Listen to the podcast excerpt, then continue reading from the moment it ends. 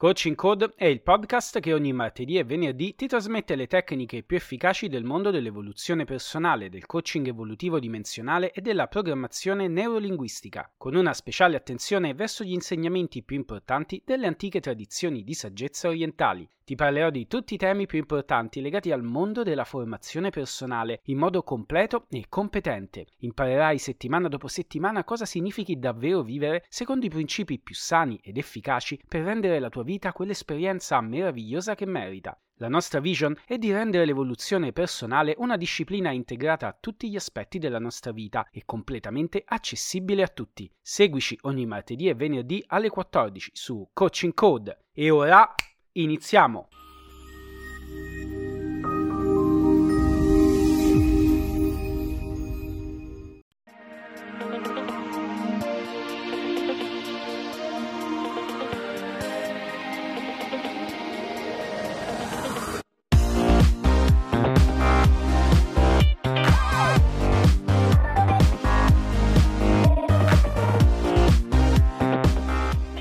Buon martedì ragazzi e benvenuto, benvenuta al quindicesimo episodio di Coaching Code. È arrivato il momento di parlarti di gestione del tempo, di produttività e di pianificazione degli obiettivi. Questi tre argomenti, come avrai sicuramente ben capito, sono molto legati tra loro e fanno parte del programma di studio di ogni buon corso di miglioramento personale che si rispetti. Rappresentano a tutti gli effetti tre vere e proprie materie di studio, materie che secondo me dovrebbero essere studiate e apprese già a 14-15 anni da tutti gli studenti, perché le conoscenze che possono fornire soprattutto a chi studia e va a scuola permetterebbero e avrebbero permesso a tutti noi di valorizzare meglio il nostro tempo tempo e di apprendere con maggior profitto. Negli ultimi 50 anni moltissimi ricercatori hanno contribuito a migliorare questi ambiti della conoscenza con nuove ricerche e nuovi studi molto interessanti. Sono state fatte molte scoperte, soprattutto in ambito psicologico, che hanno permesso agli studiosi e ai mental coach di comprendere sempre meglio come noi esseri umani viviamo il trascorrere del tempo, il modo in cui viviamo il senso di fretta e di contingenza e soprattutto hanno messo in luce i meccanismi che ci portano a procrastinare, cioè a evitare di compiere determinate attività rimandandole continuamente. Ovviamente il modo in cui noi viviamo il tempo andrà a riflettersi sul modo in cui lo gestiamo, cioè la nostra rappresentazione dello scorrere del tempo influenzerà il modo in cui prendiamo gli appuntamenti, il modo in cui gestiamo i nostri consueti impegni e infine tutto questo andrà ad influenzare il modo in cui pianifichiamo e progettiamo i nostri obiettivi rappresentazione del tempo, gestione degli impegni, produttività e infine pianificazione degli obiettivi. Questa settimana ti parlerò di tutto questo, ma non preoccuparti, lo faremo nel nostro modo semplice e chiaro, per poterti dare tutti gli strumenti migliori per fare tu e queste conoscenze in modo tale da poterle utilizzare fin da subito nel migliore dei modi. Quindi ora mettiti comodo, indossa i tuoi auricolari preferiti e rilassati dovunque tu sia e iniziamo assieme con gli argomenti dell'episodio di oggi.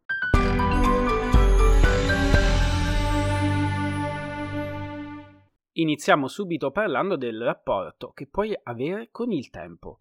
Tutti noi viviamo il tempo in modo personale. Vivere il tempo è qualcosa che impariamo a fare da soli fin da piccoli. Organizziamo le nostre attività, i nostri giochi, incastrandoli all'interno di quel meccanismo che ci viene scandito dalle regole degli adulti.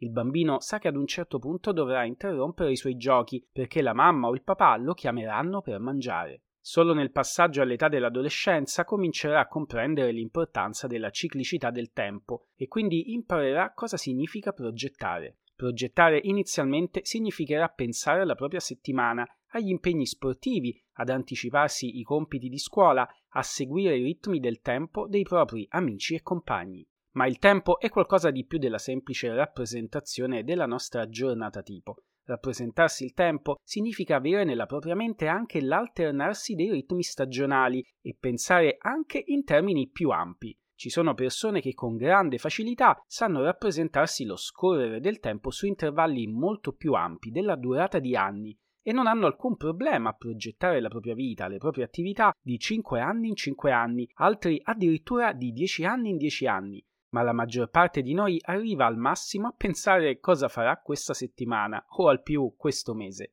È triste dirlo, ma una volta, all'epoca dei nostri nonni, il tempo veniva percepito molto più a lunga distanza. C'era una visione condivisa da tutti, una capacità socialmente appresa che permetteva di ragionare con maggior lungimiranza. Questa capacità, ahimè, l'abbiamo cominciata a perdere attorno alla fine degli anni Ottanta. Il consumismo, la precarietà delle risorse, la corsa all'accaparramento, lo sfruttamento di massa di ogni bene possibile ci ha lentamente accorciato questa capacità di vedere le cose e di vedere i cambiamenti a lungo termine. Il passaggio all'euro, infine, ha dato nel 2000 la mazzata finale. Siamo diventati tutti incapaci di ragionare nel lungo periodo e questo ha avuto ripercussioni anche per quanto riguarda la nostra memoria storica ci dimentichiamo facilmente le cose accadute pochi anni prima e al contempo siamo incapaci di pensarci da qui a 5-6 anni. La percezione comune è che tutto è diventato transitorio e precario e i mercati tecnologici hanno spinto e sfruttato ancora di più questo fenomeno. Sembra che l'umanità, almeno nell'Occidente industrializzato, non sia più in grado di progettarsi nel lungo periodo. Sempre più persone non hanno neanche più la sicurezza di poter organizzare le proprie vacanze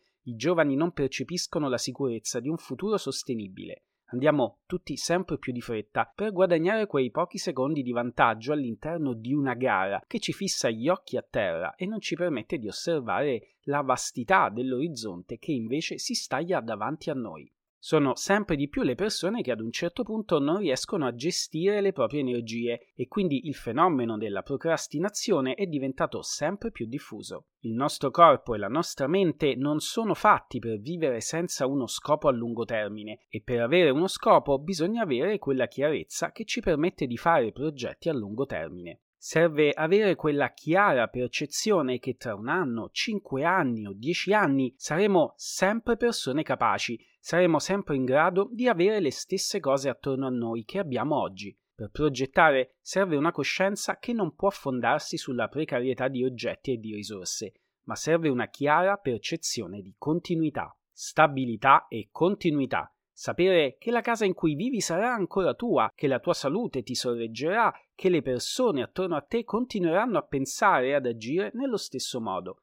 All'epoca dei nostri nonni tutto questo era dato per scontato e ciò permetteva di pianificare addirittura lavori, attività e imprese ad impatto generazionale da consegnare ai propri nipoti. E tu come vivi il tuo tempo? Qual è la rappresentazione che hai dello scorrere del tempo? Senti anche tu addosso questa fastidiosa sensazione di precarietà, di incapacità di poter fare progetti a lungo termine? Oppure sei in grado di lanciare la tua mente oltre la barriera della semplice settimana lavorativa, oltre la barriera del mese in corso e addirittura oltre quella della fine dell'anno in corso? Stabilità e continuità se un tempo queste erano due qualità che sapevi di avere e che davamo un po' tutti per scontate, oggi devi saperle costruire dentro di te. Chi ci riesce riesce a fare la differenza. Tutta la ricchezza e le nostre abilità oggi ruotano attorno alla nostra personale capacità di saper costruire stabilità e continuità nelle nostre azioni. Quando una persona vive alla giornata perde questa importante connessione con il trascorrere del tempo. Il corpo può reagire in due modi, entrare nella ruota del criceto, iniziando a trottare come mai prima d'ora. La mente si concentra sui propri doveri quotidiani e non pensa più a nient'altro, si sobbarca di lavoro, perché questo è quello che sa vedere giorno dopo giorno. La sua visione del tempo è scandita dai ritmi imposti dal tuo datore di lavoro. Il secondo modo, invece, in cui si può reagire, anch'esso in verità poco sano, è la trasgressione, la trasgressione di un'uscita forzata da tutto questo muoversi stando fermi e si finisce per desiderare allontanamento da tutto e da tutti e così si inizia a procrastinare perché tutto ad un tratto inizia quella bruttissima sensazione di artificio nelle cose. Come ti dicevo prima, la mente degli esseri umani non è fatta per agire senza uno scopo, ma questo scopo non può neanche arrivare sempre solo dall'esterno. Se ciò diventa una normalità, ecco che d'un tratto appare la percezione di artificio, di finzione. Cominci a chiederti: ma io cosa sto facendo realmente? A chi sto dando tutte le mie energie e il mio tempo? Per chi sto invecchiando? Sto facendo realmente qualcosa per me stesso, per arricchire la mia vita, oppure sto donando energie, tempo, risorse, intelligenza, speranza e giovinezza ad un sistema che mi sta solo prosciugando? E cosa sto avendo in cambio? Dare un senso e un significato a queste domande è molto importante. Quando iniziamo a procrastinare, quando ti accorgi che cominci a rimandare costantemente ciò che invece prima facevi con passione, allora vuol dire che qualcosa nel meccanismo si sta rompendo e devi subito correre ai ripari. Iniziare a rimandare costantemente è un segnale importante che non puoi permetterti di ignorare.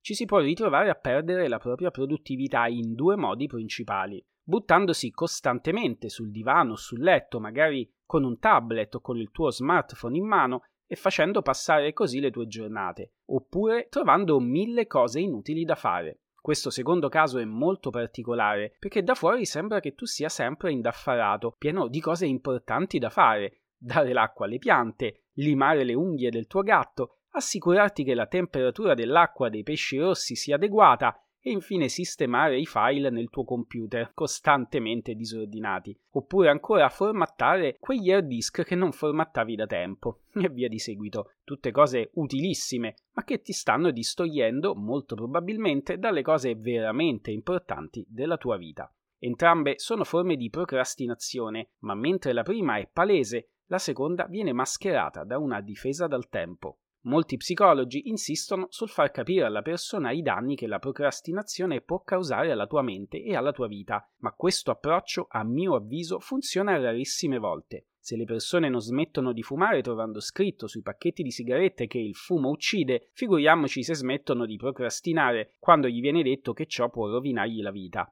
No, insistere sui danni che il continuo procrastinare causerà a te e alle persone che ti vogliono bene non aiuta, non è un approccio efficace. Eppure uno studio effettuato sui malati terminali ha chiarito una cosa molto importante. Alla domanda cosa rimpiangi di più della tua vita, la risposta che più spesso le persone hanno dato è stata avrei voluto vivere di più una vita per me stesso o me stessa, facendo quelle cose che davvero avrei amato fare. E solo quando ti accorgi di non avere più tempo che esso diventa davvero importante per te e comprendi come in una chiara e limpida visione che prima che ne avevi tantissimo non riuscivi a valorizzarlo e vivevi consumandolo giorno per giorno. Prima che potevi progettare non lo hai fatto e ora che magari non puoi più farlo ti accorgi quanto sia importante valorizzare se stessi e le proprie inclinazioni personali ogni istante, momento per momento. Nel metodo di coaching evolutivo dimensionale sono stati studiati e identificati otto motivi per cui procrastiniamo, otto dinamiche che ci impediscono di vedere chiaramente il nostro progetto o la nostra attività da svolgere e quindi ci portano a non agire o a rimandare indefinitamente questo agire. All'interno di questo episodio non riusciremo a esaminarli tutti e otto, questa settimana però vedremo i primi quattro. Il primo motivo viene chiamata distanza cognitiva. In realtà, se analizzi bene il tuo procrastinare, quello che stai rimandando non è mai tutto il compito in sé, ma ricordati che si procrastina solo l'inizio. È sempre solo la primissima azione che si rimanda ad oltranza. Se ad esempio ti eri dato come compito la pulizia del frigo, la cosa che procrastini non è in sé la pulizia del frigo, ma tutte le tue energie mentali saranno impegnate nell'evitare di fare spazio sul tavolo, spazio che ti servirà per riporre gli oggetti conservati nei ripiani del frigo. È vero o no che agisci così? Se ti sei dato come compito iniziare ad andare a correre, ad esempio, Ciò che procrastini è l'acquisto o l'avvicinamento al letto della tuta sportiva e delle scarpe da jogging. C'è sempre una primissima e semplice diretta azione da cui tutto parte ed è quella primissima, semplice e diretta azione che tu procrastini. Se quell'azione, per quanto iniziale e semplice, nella tua mente ha un grado di pesantezza e di complessità immaginata troppo elevata, ecco che non inizierai mai. Questa dinamica viene chiamata distanza cognitiva Mentalmente devi avvicinare a te le cose che ti servono per iniziare il tuo nuovo compito. Sono stati fatti molti studi su questo fenomeno e si è visto che un'azione che si prolunga per più di 15 secondi viene rappresentata dal cervello come complicata o non stimolante. Se devi iniziare a scrivere il tuo primo libro, ad esempio, e tutta la preparazione necessaria per metterti seduto, accendere il tuo PC, caricare il programma e metterti a scrivere nella tua testa impiega più di 15 secondi, molto probabilmente non inizierai mai a scrivere. Lo studio ha messo in luce che non è il tempo reale ad essere importante, ma il tempo cognitivo percepito. È una distanza cognitiva quella che ti ostacola. Per risolvere questo primo aspetto devi rispondere onestamente a questa domanda, che è una domanda di consapevolezza. Quanto è pratico ed immediato per me iniziare quell'attività? Quanto la sto pensando, immaginando complessa e laboriosa nel suo inizio? E infine, cosa posso fare per semplificarmi al massimo l'inizio? Come posso organizzarmi in modo tale da avere pronto tutto il necessario per iniziare nel minor tempo possibile? Quando studiai questo primo aspetto rimasi colpito. In effetti noi non rimandiamo mai tutto il compito in sé, ma ciò che rimandiamo è proprio la prima attività più semplice che decreta l'inizio del nostro compito o progetto. Se riesci anche tu a renderti conto dell'importanza di questa consapevolezza, migliorerai la tua produttività di un buon 60-70%, anche se non sei un procrastinatore il modo in cui velocizzerai le tue attività migliorerà davvero di molto. La cosa interessante è che questa ricerca ha messo in luce anche altri fenomeni analoghi. Ad esempio, le persone che vogliono dimagrire possono mettere un ostacolo davanti al proprio frigo. Il solo fatto di spostare un tavolo, una sedia o di distanziare il frigorifero in un'altra posizione a loro meno comoda e quindi più problematica da raggiungere ha permesso loro di rispettare più facilmente gli impegni presi con se stessi e quindi di continuare con la dieta. Se ci rifletti bene, è così anche in fisica. Se vuoi mettere in movimento un oggetto fermo, il dispendio di energia maggiore serve per vincere l'inerzia. Grande parte dello sforzo viene impiegato a mettere in movimento un oggetto fermo, ma una volta che esso si muove l'energia necessaria a tenerlo in movimento è minore. La nostra mente funziona allo stesso modo. Il secondo aspetto della procrastinazione riguarda la mancanza di chiarezza riguardo alle energie che ci serviranno appunto a tenere in movimento, metaforicamente, l'oggetto. Poiché la nostra mente si calibra sull'energia iniziale, spesso ci immaginiamo le cose più difficili di quanto non siano in realtà. Quando ti accorgi di star rimandando da troppo tempo un compito o un progetto, chiediti se hai chiaro nella tua mente quale sia l'impegno per te necessario per svolgerlo nel migliore dei modi. Non è che mi sto immaginando che sia più faticoso di quello che penso? Devi chiederti, anche se magari inconsciamente stai immaginando che le tue energie non siano sufficienti per svolgerlo come vorresti. Per rispondere a questa domanda può aiutarti ad andare a cercare qualcuno che ha già svolto quel compito e cercare di farti raccontare la sua emozione che ha vissuto nello svolgerlo, quanto è stato facile o difficile portarlo a termine. Qui stiamo parlando unicamente di energie, non di competenze o di abilità particolari. La domanda che devi farti è quanto è stato facile o difficile per quella persona? Avere un paragone di questo tipo ti permetterà di essere più obiettivo. Molto probabilmente quello che accade è che hai sovrastimato l'impegno e le energie necessarie e se sei vittima di un pregiudizio devi capirlo il prima possibile. Una delle tecniche migliori per risolvere entrambi questi primi due aspetti della procrastinazione è l'utilizzo della tecnica del pomodoro. Immagina e convinciti chiaramente che dovrai agire solo per 25 minuti e dopo, qualsiasi sia la difficoltà o l'interesse, ti costringerai ad interrompere. Inizia mettendo un timer di soli 25 minuti, dopo potrai tornare sul divano o a leggere la timeline di Facebook. Viene chiamata tecnica del pomodoro perché il primo creatore inventore di questa tecnica utilizzava quei timer a forma di pomodoro che puoi ritrovare facilmente nelle cucine e nei negozi di casalinghi. Cosa saranno mai 25 minuti di attività, oltretutto su una cosa che sai di dover fare? Se 25 minuti ti sembrano ancora troppi, riduci la tua richiesta di impegno a soli 15 minuti. Potrai agire anche solo per 15 minuti, giusto? 15 minuti. Solo questo tempo ti è richiesto per svolgere il tuo compito. Finito questo tempo, al suono del timer, ascoltati e analizzati alla luce delle due consapevolezze precedenti. Quanto è stato semplice iniziare con la prima cosa necessaria? Semplificala ulteriormente, avvicina gli strumenti che ti servono, lasciali a portata di mano. Quanto sei consapevole ora delle energie necessarie per mantenere l'impegno? Quante energie servono per portarlo a compimento realmente? Il terzo e ultimo punto su cui voglio portare adesso la tua attenzione è sulla pianificazione di ogni sottoaspetto di quel compito. Spesso chi procrastina i propri progetti lo fa per mancanza di chiarezza dei vari sottostep da svolgere e quindi non ha chiaro quali sono i vari passi da fare e in che ordine svolgerli. Ogni progetto, ogni compito che dobbiamo portare a termine è costituito da vari sottostep, da vari passi e momenti intermedi, attività più piccole e spesso anche più brevi, che insieme ci permettono di completare il nostro task e raggiungere il nostro obiettivo nella sua interezza.